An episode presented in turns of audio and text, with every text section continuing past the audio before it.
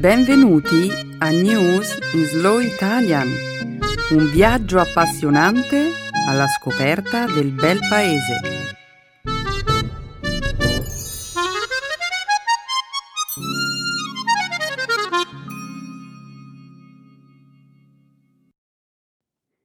È giovedì 27 giugno 2019. Benvenuti al nostro programma settimanale News in Slow Italian un saluto a tutti i nostri ascoltatori. Ciao Stefano. Ciao Benedetta. Un saluto a tutti. Nella prima parte del nostro programma parleremo di attualità. Inizieremo con il lancio del piano economico per porre fine al conflitto tra Israele e Palestina, presentato da Jared Kushner, consigliere senior del presidente degli Stati Uniti Donald Trump durante la conferenza di due giorni tenutasi questa settimana in Bahrain. Poi parleremo delle dimissioni di alcuni importanti membri del gruppo politico di centrodestra spagnolo per lo spostamento a destra del partito. Successivamente discuteremo di uno studio pubblicato mercoledì scorso, che mostra la scarsa fiducia nei vaccini in Europa. Per finire, vi racconteremo di un'isola norvegese che spera di abolire il tempo. Ottima scelta di argomenti, Benedetta. E non è tutto, Stefano. La seconda parte della trasmissione sarà rivolta alla lingua e alla cultura italiana. Nel segmento dedicato alla grammatica vi mostreremo l'uso dei pronomi relativi. Nel dialogo parleremo di una iniziativa un po' particolare, pensata da un'agenzia di pompe funebri per farsi pubblicità.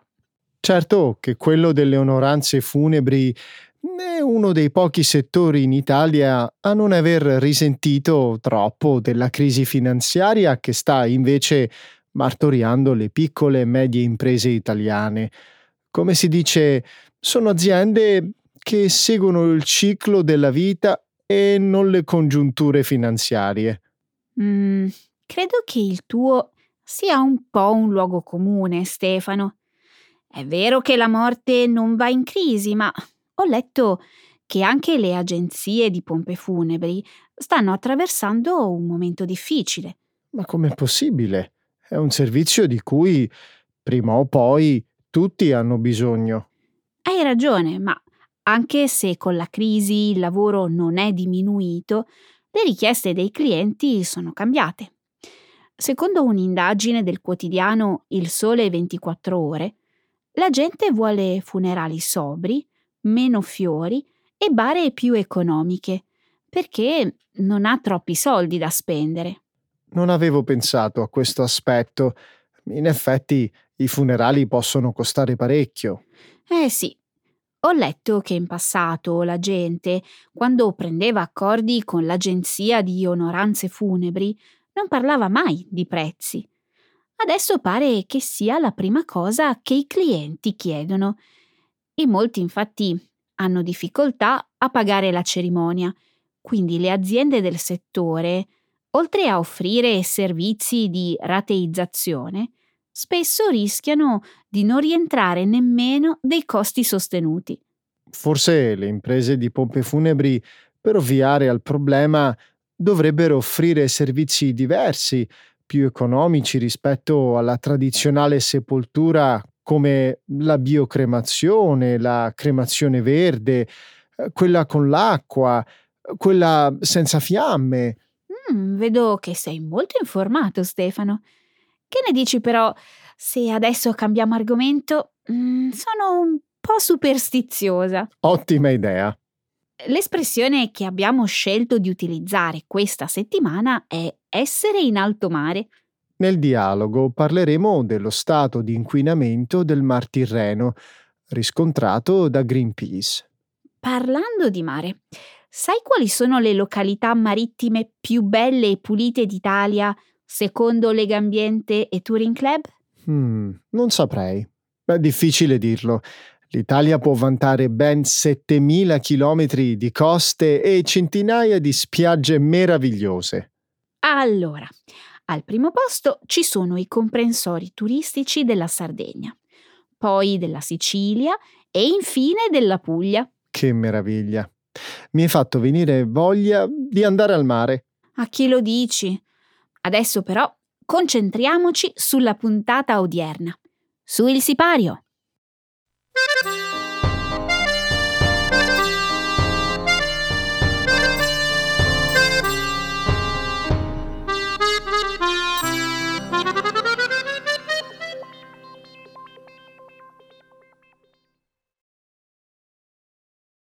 Jared Kushner svela il piano economico USA per la pace in Medio Oriente.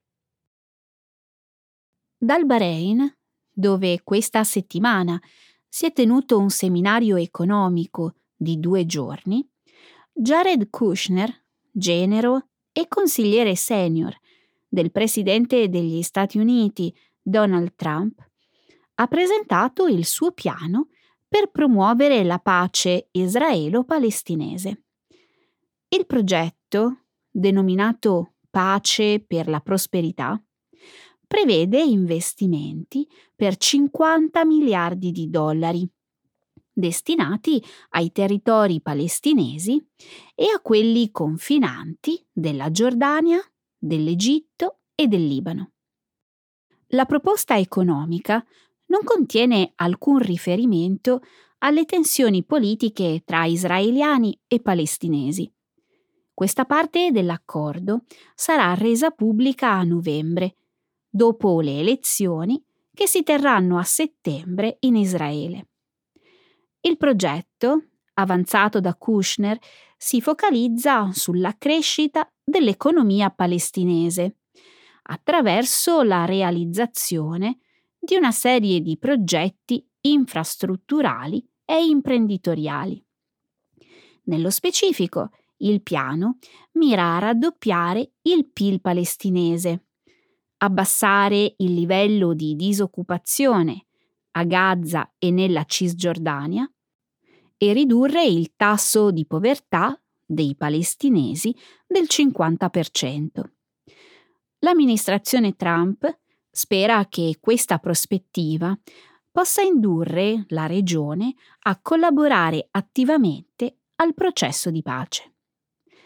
Le autorità palestinesi hanno boicottato la conferenza in Bahrain, mentre i rappresentanti di Israele non sono stati invitati. Circa 300 persone hanno partecipato al seminario economico.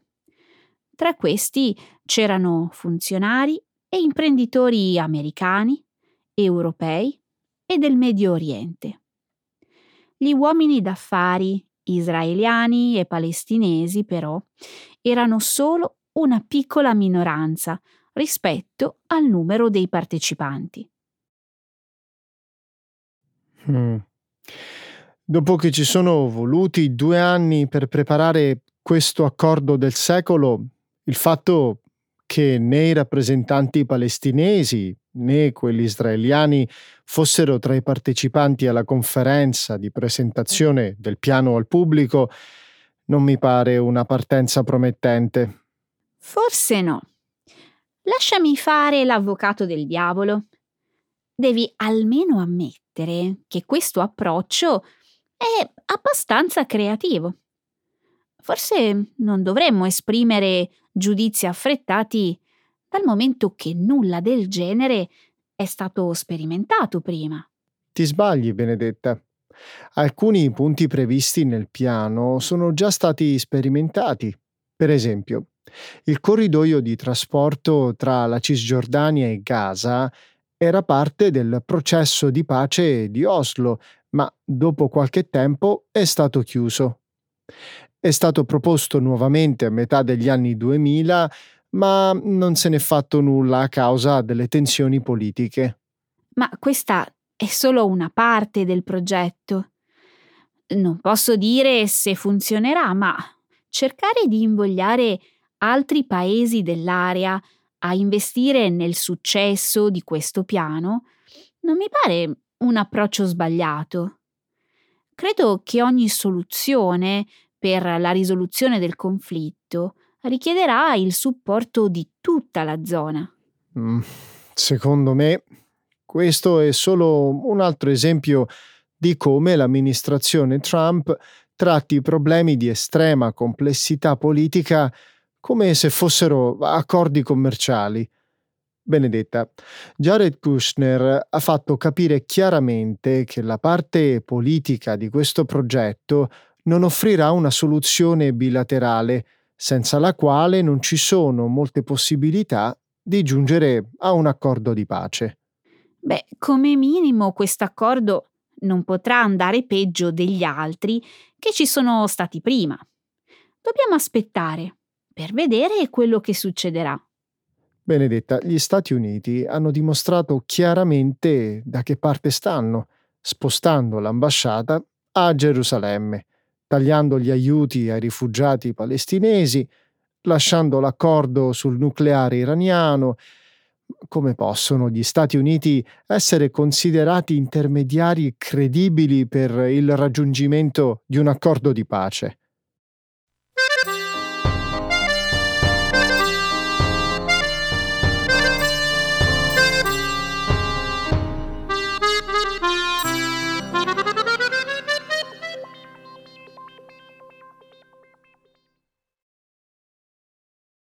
Importanti membri del partito d'opposizione spagnolo si dimettono a causa della svolta a destra del gruppo.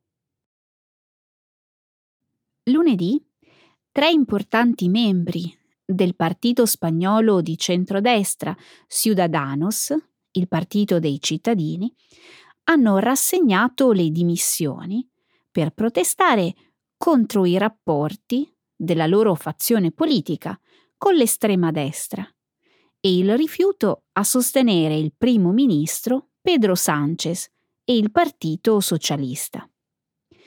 Tra i tre dirigenti dimissionari del partito ci sono il portavoce per gli affari economici, un rappresentante al Parlamento europeo e il capo regionale nelle Asturie. Tony Roldan il portavoce per gli affari economici, ha accusato Ciudadanos di tradire i propri valori e di aver perso l'occasione di costruire un governo stabile e portare il progresso liberale in Europa. Alle elezioni di aprile, il Partito Socialista ha vinto il maggior numero di seggi. Tuttavia, non in quantità sufficiente per garantire una maggioranza.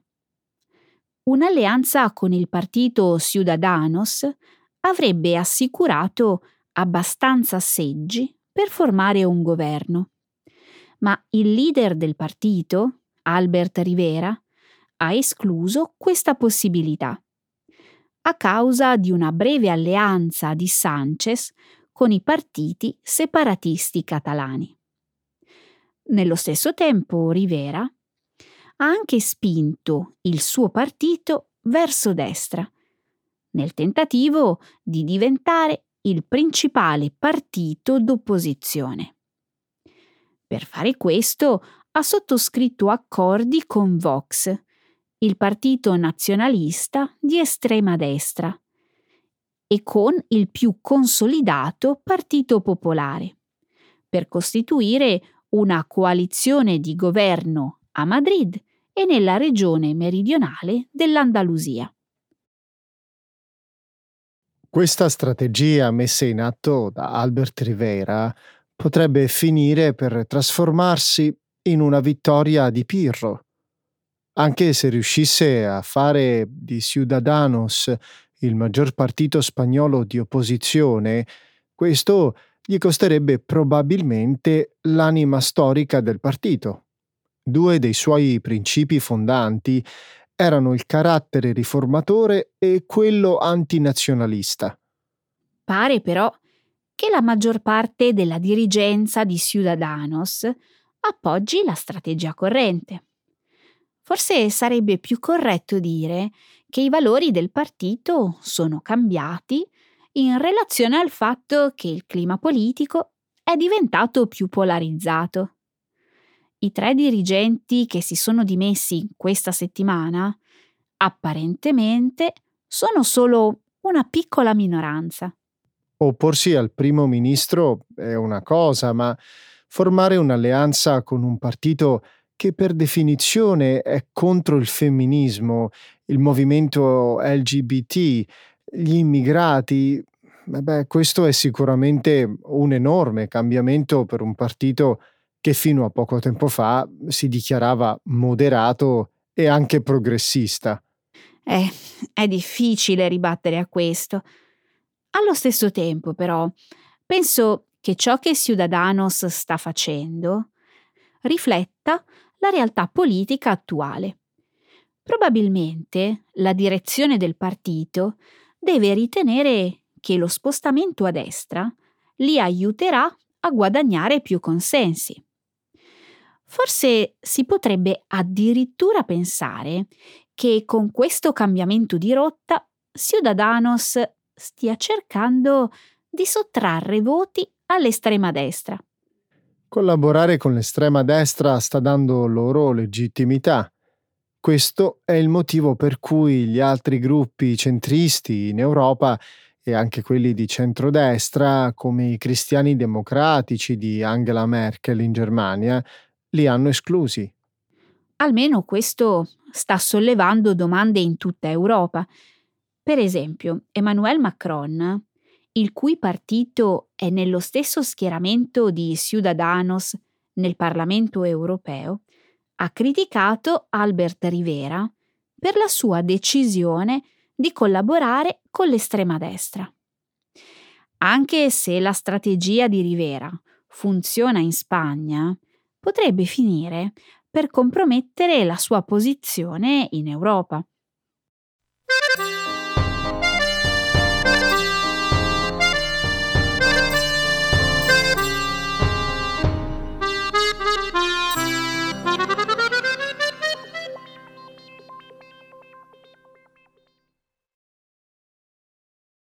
La fiducia nei vaccini risulta più bassa in Europa rispetto al resto del mondo. Uno studio, pubblicato mercoledì scorso, ha rilevato che a livello mondiale la fiducia nell'efficacia dei vaccini varia profondamente e che nelle zone ad alto reddito, come quelle dell'Europa occidentale, si registra il tasso di fiducia più basso. La ricerca, realizzata dalla società di sondaggi Gallup, ha raccolto le opinioni di più di 140.000 persone, appartenenti a 144 paesi diversi, rilevando che il 79% della popolazione mondiale reputa che i vaccini siano sicuri ed efficaci. Il 7% li considera dannosi, mentre il 14% non ha un'opinione in merito. Nell'Asia del Sud e nell'Africa orientale è stato registrato il livello maggiore di fiducia nei confronti dei vaccini, con rispettivamente il 95 e il 92% della popolazione a favore. Nell'Europa occidentale e in quella dell'Est, invece, è stato riscontrato il tasso di minor fiducia nell'efficacia vaccinale, con rispettivamente solo il 59 e il 50% della popolazione favorevole.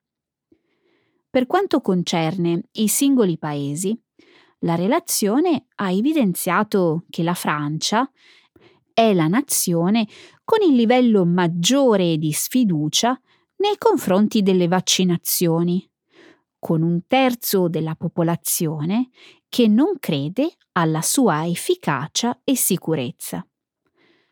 Un rapporto dell'UNICEF, pubblicato in aprile, ha evidenziato che 169 milioni di bambini nel mondo non hanno ricevuto la loro prima dose di vaccino contro il morbillo, in un periodo compreso tra il 2010 e il 2017.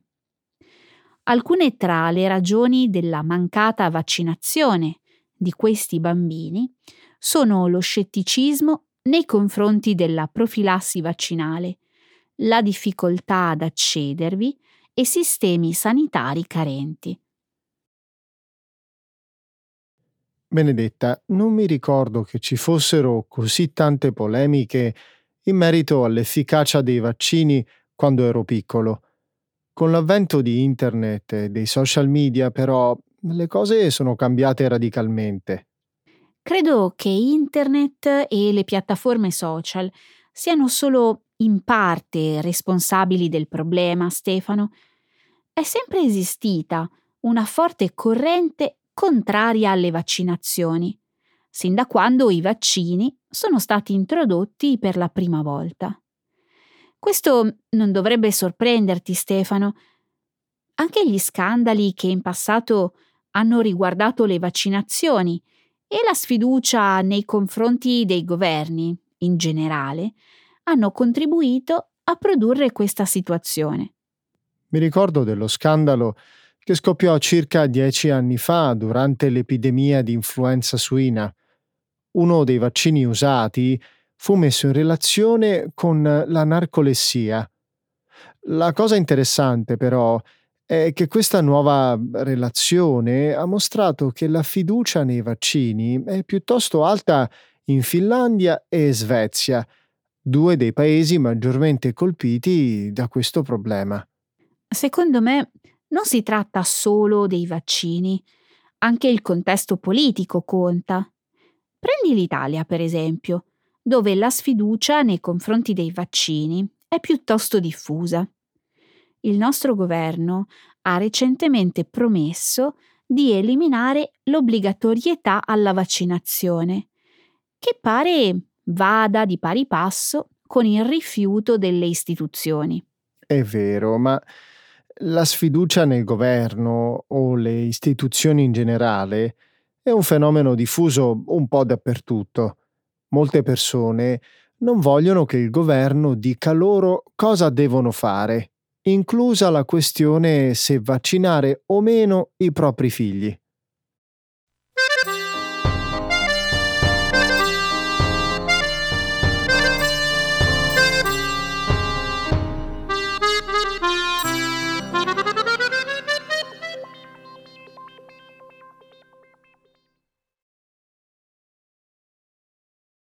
Un'isola norvegese intende abolire il tempo. I residenti di una piccola isola al largo della Norvegia stanno cercando di farsi dichiarare la prima zona al mondo senza tempo. Dal 18 maggio, infatti, fino al 26 luglio, il sole non tramonta mai a Sommeroy, situata a nord del circolo polare artico. L'ideatore dell'iniziativa, Shell Ove Wedding, ha dichiarato che la sensazione di sentirsi vincolati dall'orologio può generare stress e depressione. Abolendo il tempo, invece, la gente sarebbe libera di vivere la propria vita in pieno, il che Potrebbe voler dire tagliare l'erba del prato a mezzanotte o giocare a calcio alle due del mattino. Il mese scorso, molti dei 350 abitanti dell'isola hanno firmato una petizione per chiedere che la proposta venga discussa in Parlamento. L'istanza è stata presentata due settimane fa alla rappresentante parlamentare dell'isola. Nonostante l'entusiasmo generatosi intorno a questa idea, sono in molti a essere scettici. Un funzionario del turismo ha dichiarato alla NRK, un'emittente televisiva pubblica norvegese, che l'iniziativa potrebbe essere uno stratagemma per attirare più visitatori sull'isola. I visitatori però stanno già mostrando di gradire l'idea. Le persone infatti che giungono a Someroy dalla terraferma spesso appendono i loro orologi sul ponte che porta all'isola, come simbolo del fatto che non ne avranno bisogno. Hmm. Se si vive in un luogo senza tempo, dici che si smette anche di invecchiare? non so se chi ha avuto questa idea ci abbia pensato. Mm, io devo dare ragione a quel funzionario del turismo che sostiene che sia un espediente per attirare più turisti sull'isola. L'idea di per sé è divertente, anche se è completamente impraticabile. E come farebbero le persone a sapere quando alzarsi? Mi piace questa cosa. Oppure quando andare al lavoro. Anche meglio. Vai avanti, Benedetta. Credo che anche i più convinti sostenitori di questa proposta non si aspettino che l'idea sia presa del tutto sul serio. Forse stanno solo cercando di far passare il concetto che la gente non ha bisogno che la propria vita sia controllata dall'orologio. Certo, senza orologio possono essere più rilassati, liberi. Beh, non sarebbe certo rilassante per tutti. Se sei il proprietario di un albergo, per esempio, come farebbero i tuoi clienti a sapere quando fare il check-out? Oppure, se sei una guida turistica, come faresti a stabilire dove incontrarti con il tuo gruppo? A me l'idea continua ancora ad affascinare, nonostante la sua attuazione pratica possa risultare meno divertente del previsto. Certo che è interessante. Chiamami pure poco avventurosa, ma credo di non voler vivere in un mondo senza tempo. Dopotutto, se non ci fosse il lunedì, come ci si potrebbe godere il fine settimana?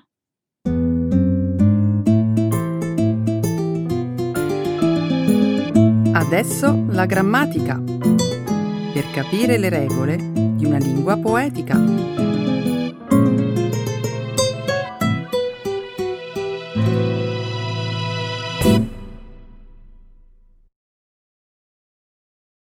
Introduction to Relative Pronouns.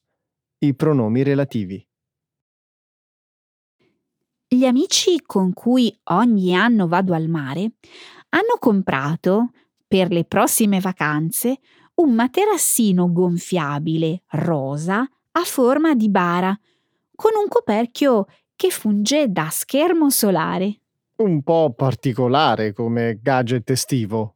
Io lo definirei macabro piuttosto. A cuore aperto posso dirti che non mi piace per niente. Preferisco di gran lunga i classici materassini gonfiabili da spiaggia. Ne esistono di carinissimi, a forma di fenicottero, squalo, balena, isola. Eppure, secondo i miei amici, la loro bara gonfiabile spopolerà durante l'estate su tutte le spiagge italiane. Vabbè, tutto è possibile. Se nel nostro paese riesce a diventare famosa una canzone creata da un'agenzia di pompe funebri, non vedo perché non possa riscuotere altrettanto successo un materassino a forma di bara. Di che canzone stai parlando, Stefano? Non credo di averla mai sentita. Non hai mai sentito Magari muori? Il brano che l'agenzia romana di pompe funebri Taffo Funeral Service ha prodotto per farsi pubblicità? Strano. Su YouTube è diventato virale. Spero che il testo non parli dei servizi che offre l'agenzia di pompe funebri Taffo. Ma no, magari muori è un'esortazione ad apprezzare ogni istante della propria vita ovviamente è in tono ironico. Per esempio, il testo dice Brinda stasera e ridi di gusto che forse domani sei sotto un cipresso. Canta e balla che la vita passa e chissà che il prete ti nomini ammessa. Mm, mi pare un umorismo un po' macabro, non credi?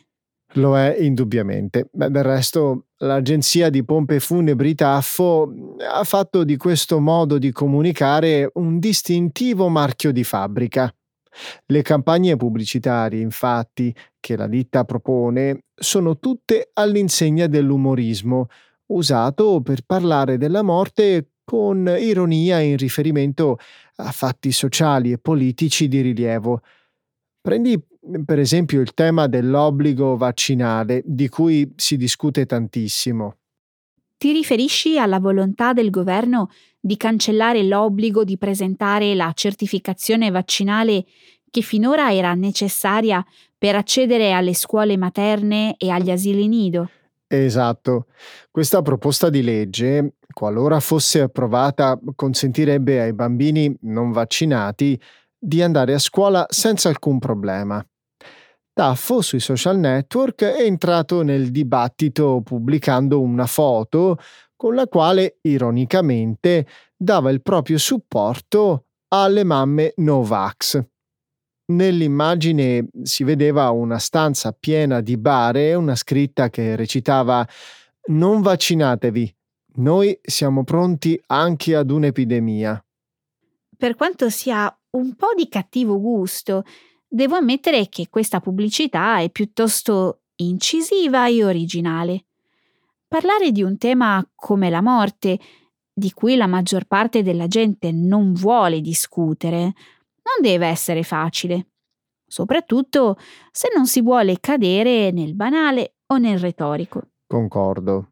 Forse i tanti apprezzamenti del popolo del web per la canzone Magari muori dimostrano che la pubblicità di Taffo sta facendo cadere questo tabù. Pensa che qualcuno ha addirittura ringraziato Taffo per aver creato un nuovo genere musicale. Sarebbe a dire? Il reggaeton. Sono sicuro che quest'estate sulle spiagge italiane vedremo tantissime persone che prenderanno il sole distese su materassini gonfiabili rosa a forma di bara urlando a squarciagola dai godiamoci la vita che poi magari si muore. Ecco le espressioni, un saggio di una cultura che ride e sa far vivere forti emozioni.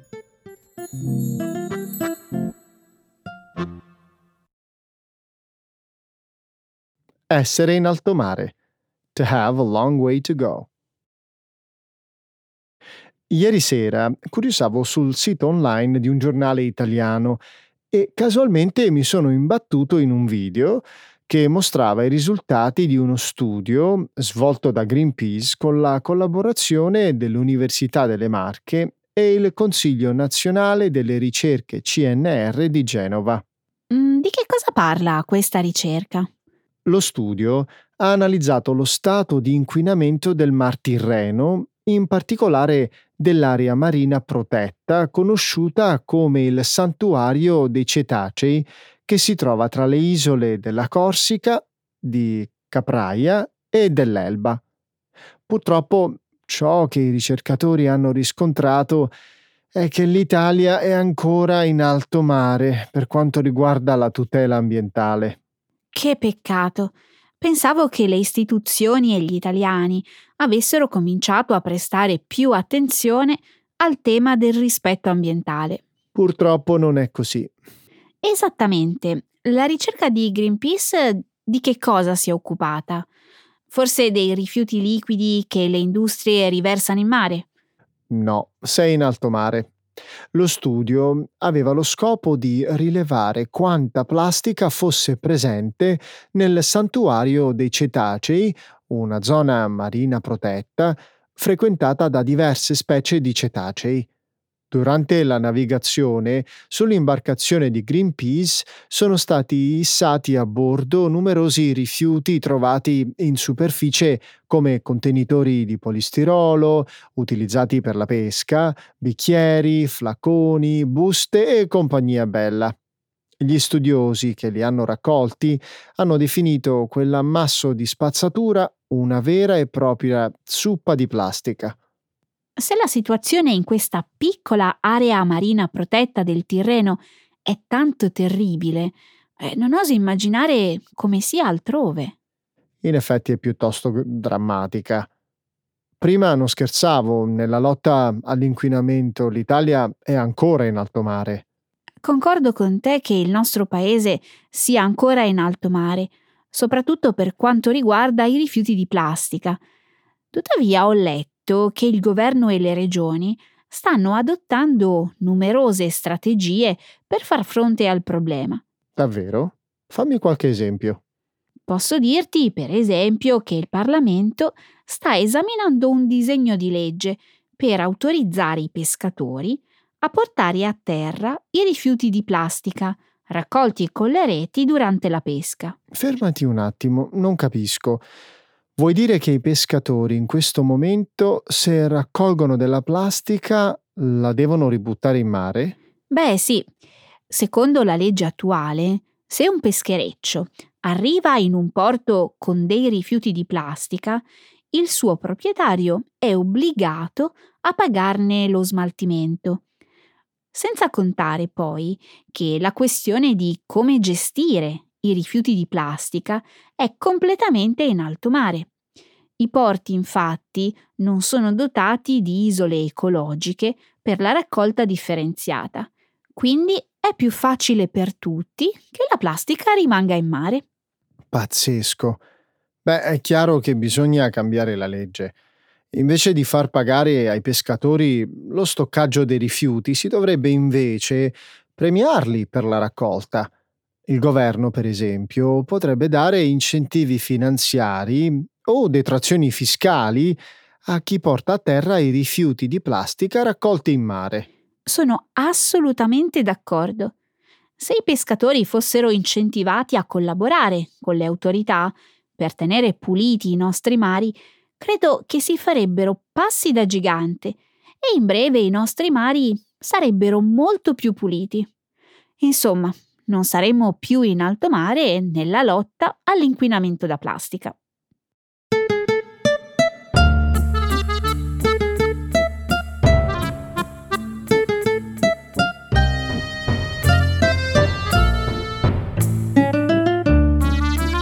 Benedetta, salutiamo che ho tanto lavoro da fare e sono in alto mare. Ok, salutiamo. Ciao a tutti. Ciao.